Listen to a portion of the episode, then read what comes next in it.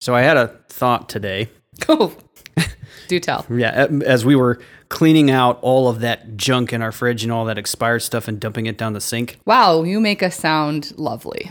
Well, my thought was I really hope garbage disposals can't taste. Ew.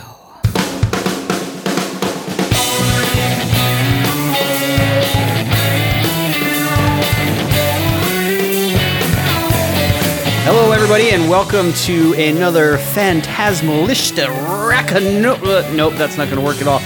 Uh, episode Just keeps getting longer. of Gear Related, a peek under the hood of the automotive repair industry. We are your lovely hosts, Ben. and Heather. I swear, at at some point, the phasmaristic tax that word is going to be the 20 minutes of podcast, and we're just going to have to sign off. Okay, thanks, bye. Well, I should really start writing them down because they're getting more difficult. you don't plan it. You don't Yeah. pre-plan any of Anyways, that. You right. Improv.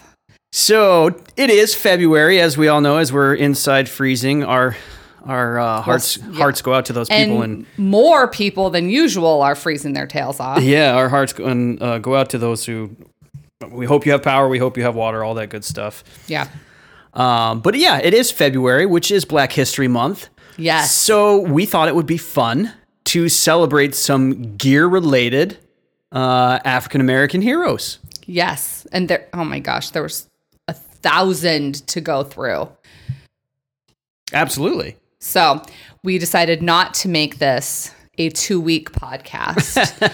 we just chose a couple of highlights, some of those, you know, more more automotive related that maybe don't always get a lot of the limelight.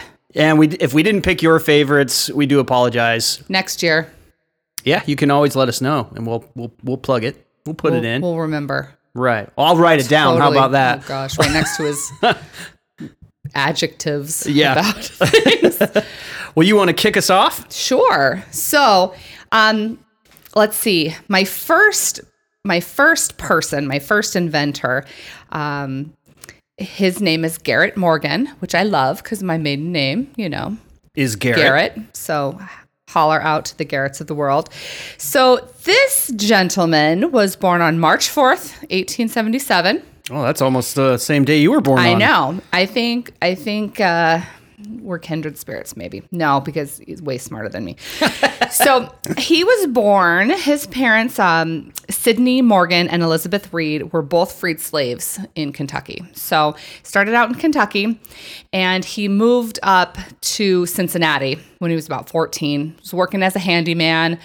Uh, back then, he had to sort of, you know, quit school, work, send money home, but he managed to save a little bit of money to get a tutor, so he kept up with his studies. That's where it all starts, ladies and gentlemen. Yeah, school, education, do the things. Absolutely. Do your homework, kids. Do it. Do it. so, um, You really think kids are listening to us? That's great. do your homework, adults in school. Um, so then he moved to Cleveland and he started repairing. He got a job repairing sewing machines for this big clothing manufacturer. And You hear that, Ohio? Ohio? We see. We're here. We got all nothing but love for the thinking Ohioans. about you at all times. So he did what I I just like you do this. This is kind of a thing that I I just envision mechanically inclined people. They start taking things apart and then just want to know how it works. Oh, that's yeah. That's how we learn. And so that's what he did. And he got really interested in how things kind of work. So he um, got married. He started, he helped start the Cleveland Association for Colored Men in 1908. So he's a little bit of a, you know, political figure as well, which is kind of cool.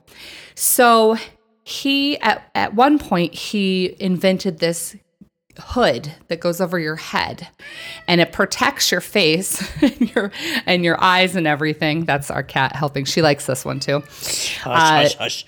so it protects you from smoke. So he actually used it. He he used to run around and just use this all the time to prove that it worked. So he helped rescue a bunch of guys that were actually stuck in a water intake tunnel under lake erie. Wow. so the hood protected him from the smoke Um, and there's these little air tubes that go down under the smoke and draw up clean air for you to breathe.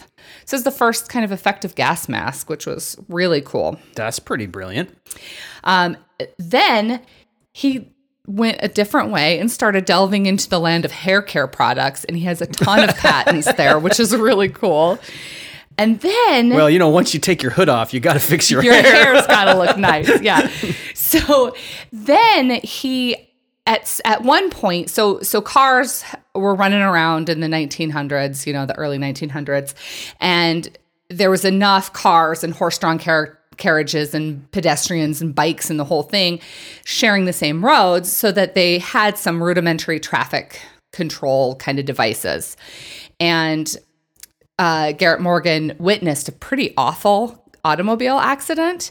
And so he, along with a few other people, kind of had the same idea. So they all kind of um, different patents, but he had a patent for more of a warning light. So instead of going from green to red, he sort of added this yellow, this warning light, so He's that it wasn't. He's the inventor of amber. He's Oh. one of them, yeah, because you know I think it there was a, some warning thing, so which is so good because it used to be like go go go, oh my gosh, you have to stop right now. Yeah.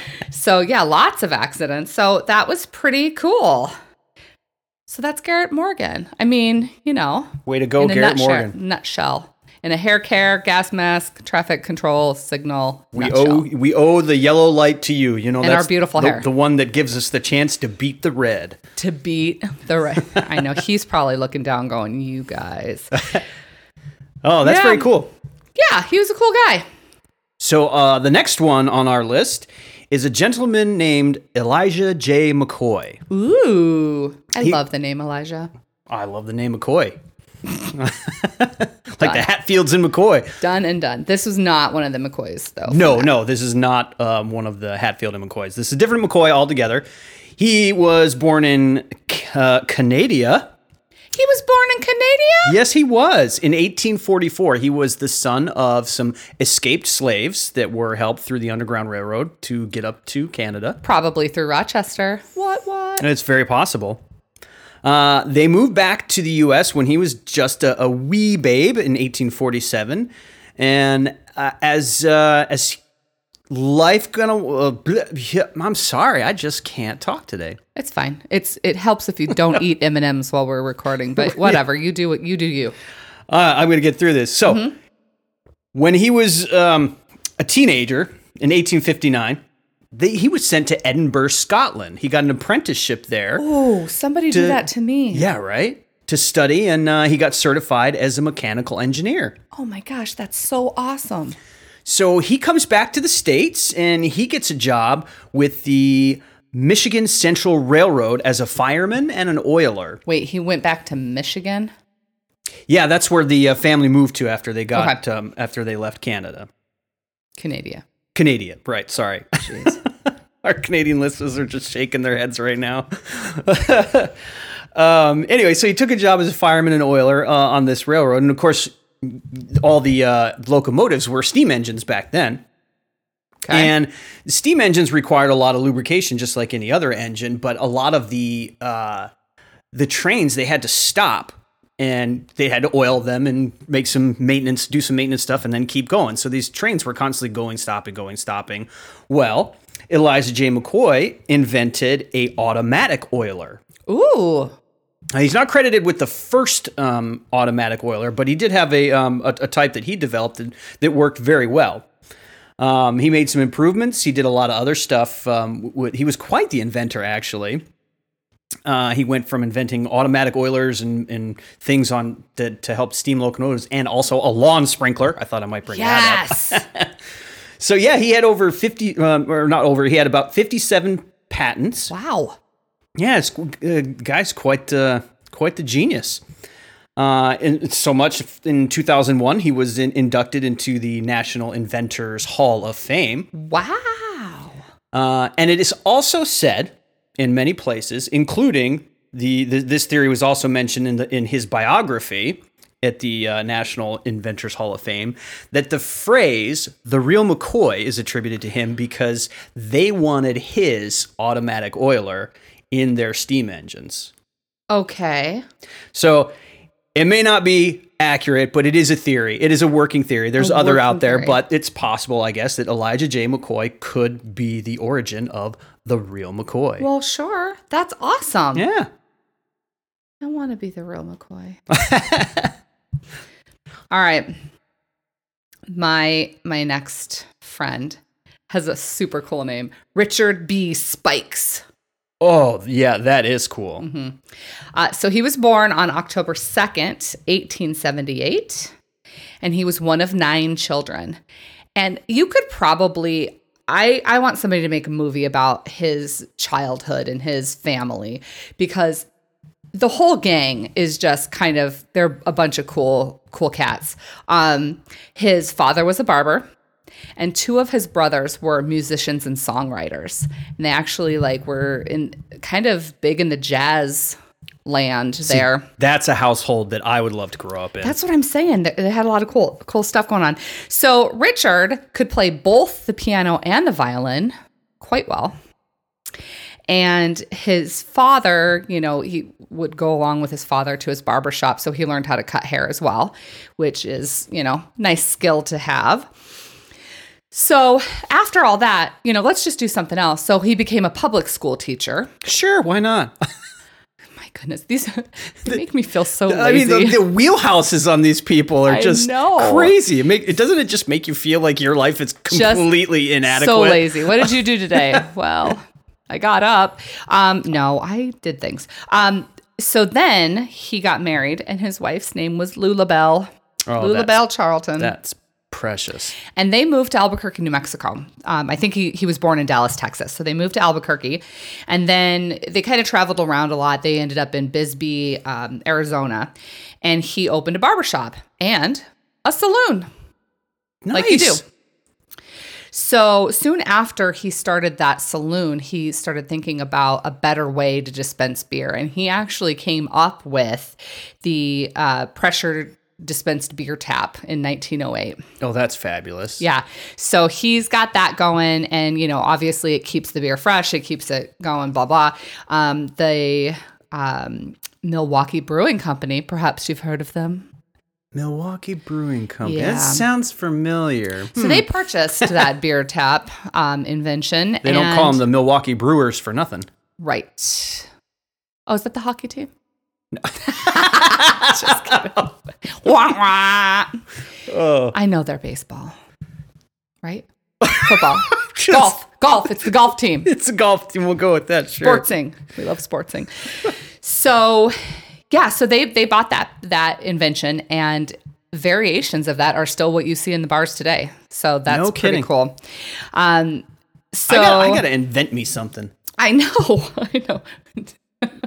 Every time Ben tries to invent something, he talks about it, and then like two years later, we see an ad for it on TV or something. Yeah, somebody's so fo- yeah, somebody's following me around, stealing all my ideas. They're super good ones too. I guess shouldn't probably shouldn't say my ideas Don't the say it. Somebody's going to take it to Shark Tank and do great. So then they moved over to San Francisco. And he um, started working on automobile directional signals, aka turn signals. Those things that uh, nobody uses. people don't use and really make me mad. And he installed one on a Pierce Arrow car. in Oh, nice. 1913. So I wonder that's that's interesting. I there's a Pierce Arrow museum in Buffalo that we've Yeah. gone to see. For you- It's a for- really cool museum. For those of you in our local area, should definitely check that out. Oh, yeah. it's a very uh, cool museum to visit. I think maybe if we ever can go out in public again, we can uh, maybe do a little museum tour. Talk about that a little bit. Yeah, road trip. road trip. So, um, so with that automotive directional system, uh, he's widely credited for it, but out of all of his patents, they can't locate that record. So, What? I don't know. Little weird. Um, so that was around um, the 1910s. So in 1910, he did another cool thing for your bar. It's the self-locking billiard cue rack. Got to have a Oh. place where those billiard cues can go. He then uh, patented in 1920 a brake testing machine that the Oakland Police, Cal- the Oakland, California Police Department took and tested things with. they No liked kidding. it enough. Yeah.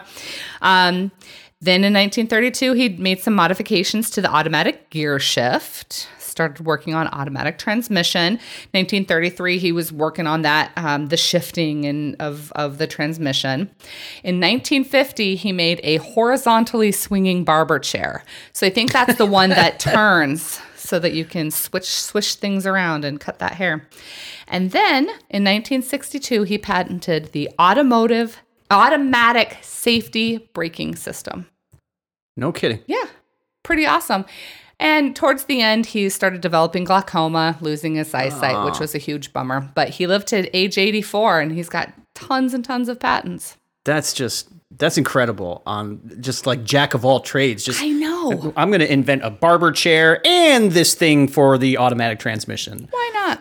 I'm just going to branch out. Oh yeah, by and, the way, and the beer tapping and the Right. billiard cues. He was a good time, this guy. Here's an- Not only smart, but he kept you in beer and billiard cues. and here's an ice cream scoop. You're welcome, world. He did not patent that.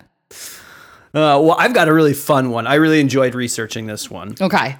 Um, so just to get my citations off the uh, out of the way, uh, do them up front. I got the, the, my information comes from the blackpast.org. Yeah, I got some of my stuff from them too, and the Wikipedias. Uh, and this one was uh, a well. Let me tell you who I'm researching here. Yeah, that'd be good. Yeah, this is Wendell Oliver Scott. Oh, I've heard of him. He was a NASCAR uh, race driver. yeah.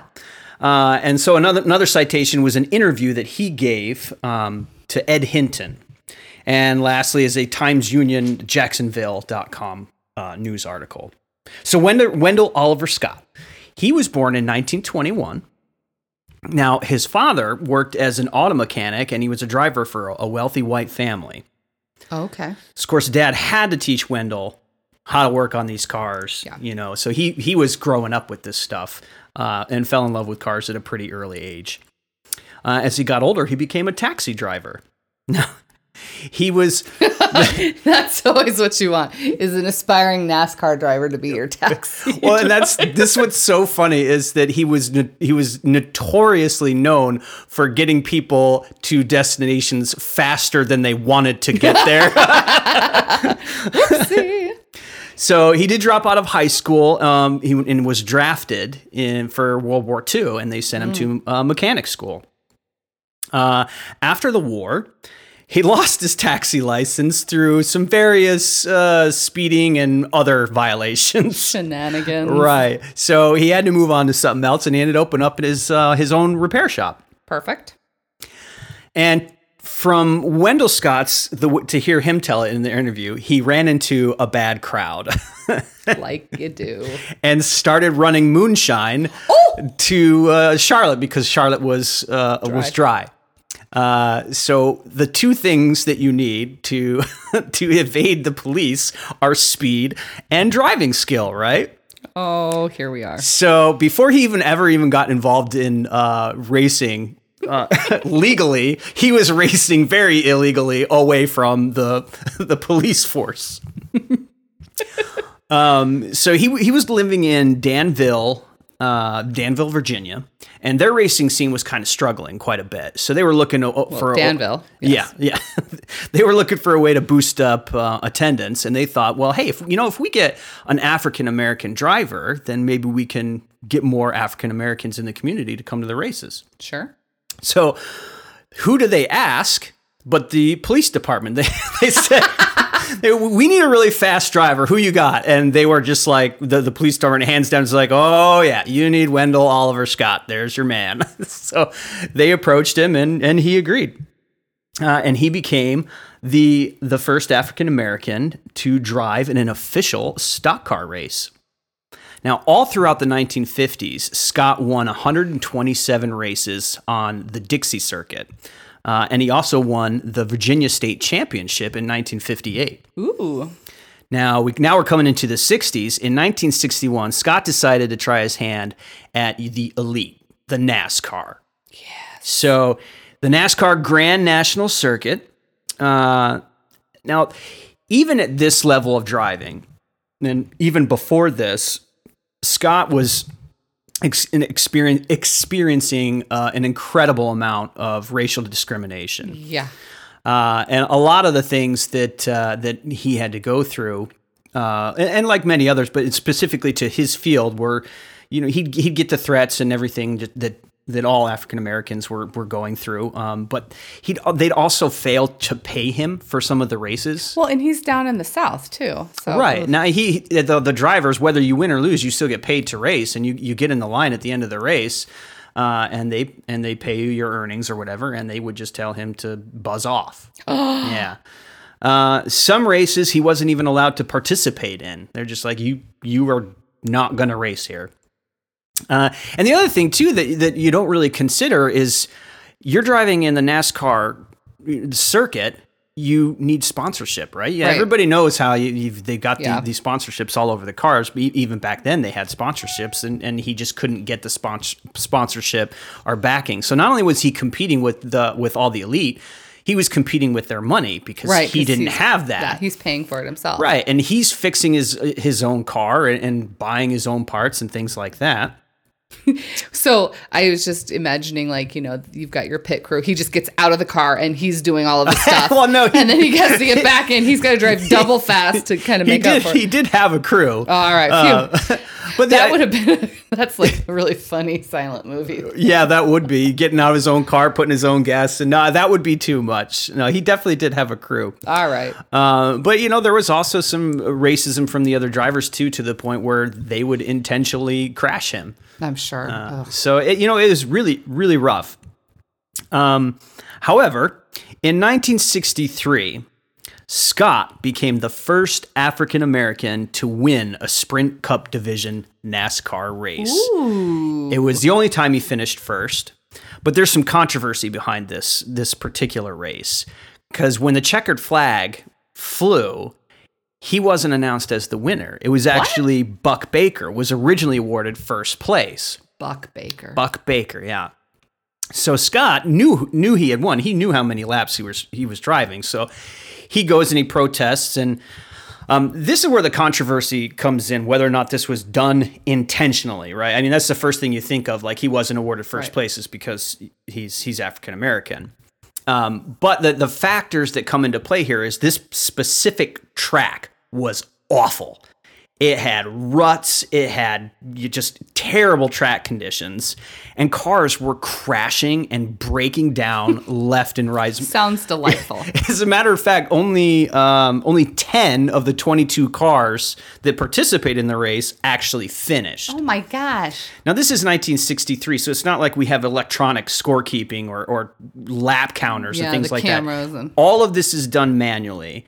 And remember, all of these cars are crashing and pitting and fixing and getting back on the tracks. So keeping track of how many laps they went around can be notoriously difficult. And they they often do recounts. So Scott wanted to recount, and they went over through it and figured out that he actually did 202 laps of the 200 lap race. So he oh. did, he ended up finishing first place well before the the flag even even came out. So they awarded him the first place prize money. Unfortunately, though, the first place trophy, the original one, was already gone. Oh, they gave it to the other okay. guy. It, t- it, takes hours, right, to, right. to do all these recounts. By then, everybody had gone home, so he really didn't. It was really unfair that he didn't get the recognition in front of the crowd, right? Um, that he that he really deserved. Um, to this day, and this is the big this, this is the biggest controversial issue I think, in my opinion. Nobody knows where the original trophy is.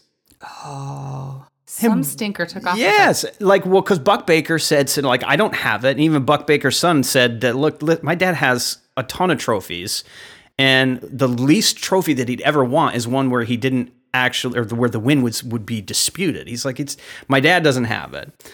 Uh, so mm-hmm. no one, nobody knows where this trophy is, and I think that's just a shame.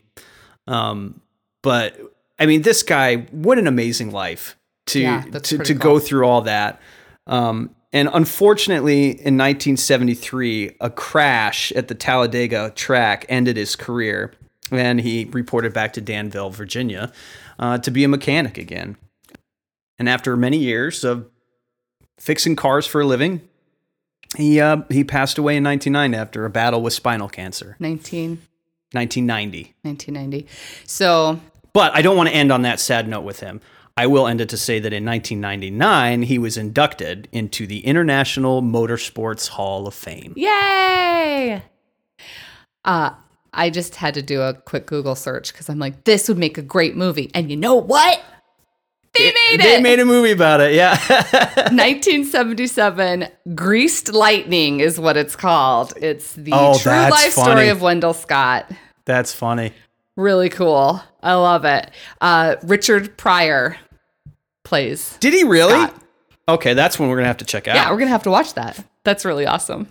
So there you go, Wendell Wendell Oliver Scott. That's awesome. That's a great. Now we got to watch the movie. We, I, this is that was a good one.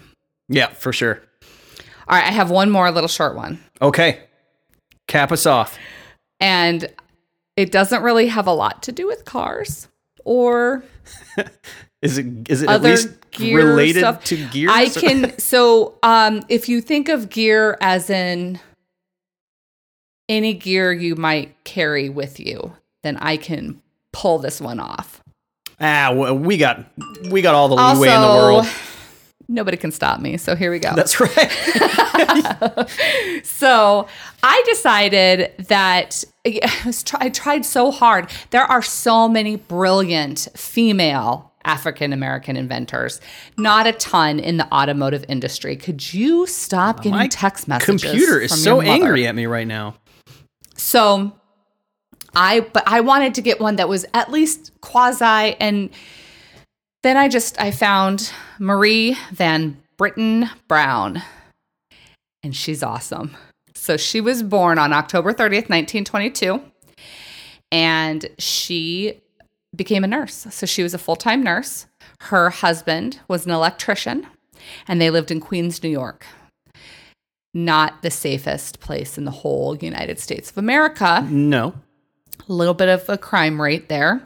And as a nurse, as us nurses and doctors and crazy people in the medical field know, your hours are nuts. Like you're coming home at 11 o'clock the, at night, at 3 o'clock in the morning, Yeah. all different times. People get sick all times a day. And, And night. electricians, the same thing. He was getting called out all the time. So very often they were either not home at the same time or, you know, alo- she would be home alone. And so she was, you know, a little bit aware of the fact that she uh, wanted to kind of have a better security sort of surveillance of her home. So she started making her own system. She started developing her own security system. Just oh, wait. I love this. This is so good. So the first thing she did was in their front door, she drilled some peepholes at differing heights. So one for an average height person, one for a tall person, and one down lower so her children could look through. Or in case you're getting robbed by a five year old. Well, they do. the, the life of crime of five year olds. You know, they steal your cookie and then they put gum in your hair. Not mean to go off on. Sorry. Tangent, tangent, tangent. So, so you got the different peepholes. Okay. So that was great. And then she decided she wanted um, more of a, you know, uh, like a wireless system so she could actually visualize what's going on out there. So she had some cameras and remotely they would feed the, ca- the camera images to her television so she could see what was going on outside her front door, back door, that type of thing. Wow. What year is this? So she applied, she and her husband, Albert Brown, both applied for the patent in 1966. But of course, it took them several years to sort of design this. Right. There's more to it. So 1966, granted 1969. This is crazy. This woman's brilliant. She's getting images to her TV in the in, in the Mm-hmm. Wirelessly. 60s all on her own. Yeah. And then she also had a two way microphone to allow communication between the front door and her in the house. So you could talk to whoever it was, state your business, you know, that type of thing. She's like developing Stark Industries all on her own. I know she was Stark Industries, and then so her her biggest thing was the amount of time that it actually took for the police to respond to an emergency call. And so she was trying to figure out a way to sort of make that a little bit faster and streamline that process. And so she actually developed a push button system. So you just push the button, it alerts the police, and here they come to save you. No kidding. So that's really cool. So I'm, Um, I'm assuming all this stuff like eventually got developed for for other people to use too. Well, yeah. right? So she originally sort of devi- designed this for domestic use. Other people were using it in their homes, but then a lot of businesses were like, "No, no, no, this is awesome. We're going Right. to use this." So they they picked it up, um, and basically, this is this is the predecessor to the uh, alarm systems we have today. Wow, so thank that's you, incredible. Marie. Marie Van Brittan Brown. very good stuff. I know. Go nurses. Well, that about wraps it up for us here. I think if I've learned anything, it's that I need to invent more things. I'm scared. you know, for Christmas this year, uh, Ben's parents actually got us a book about catapults, and I fear, I have so Oh, much I- I'm- fear in my body. I'm definitely building a catapult. so, Don't you worry neighbors, about that. I apologize in advance. So we're going to have uh, another product trial coming out here. So keep your eyes and ears peeled for It's that actually release. already launched it. Hopefully. Good. Hello, That's great. future. Hello, past. So check out our, our, our product trial number two and uh, see if that's something you'd be interested in. And if you think of, if you see some crazy thing you want us to check out for you, just drop us a line. yeah, hit us up. Let us know what you uh, want us to talk about. We've Any already got a whole bunch of them lined up. Thanks to a lot of you guys for, for sending us some of the goofy things you found. For sure. Thank you so much. And you know where to find us on the Twitter, on the Facebook, on the Instagram, at our website, shonauto.com, under podcast. And S C H O N. S C H O E N. Thank you, honey. We'll see you next time. Yes, we will. Bye.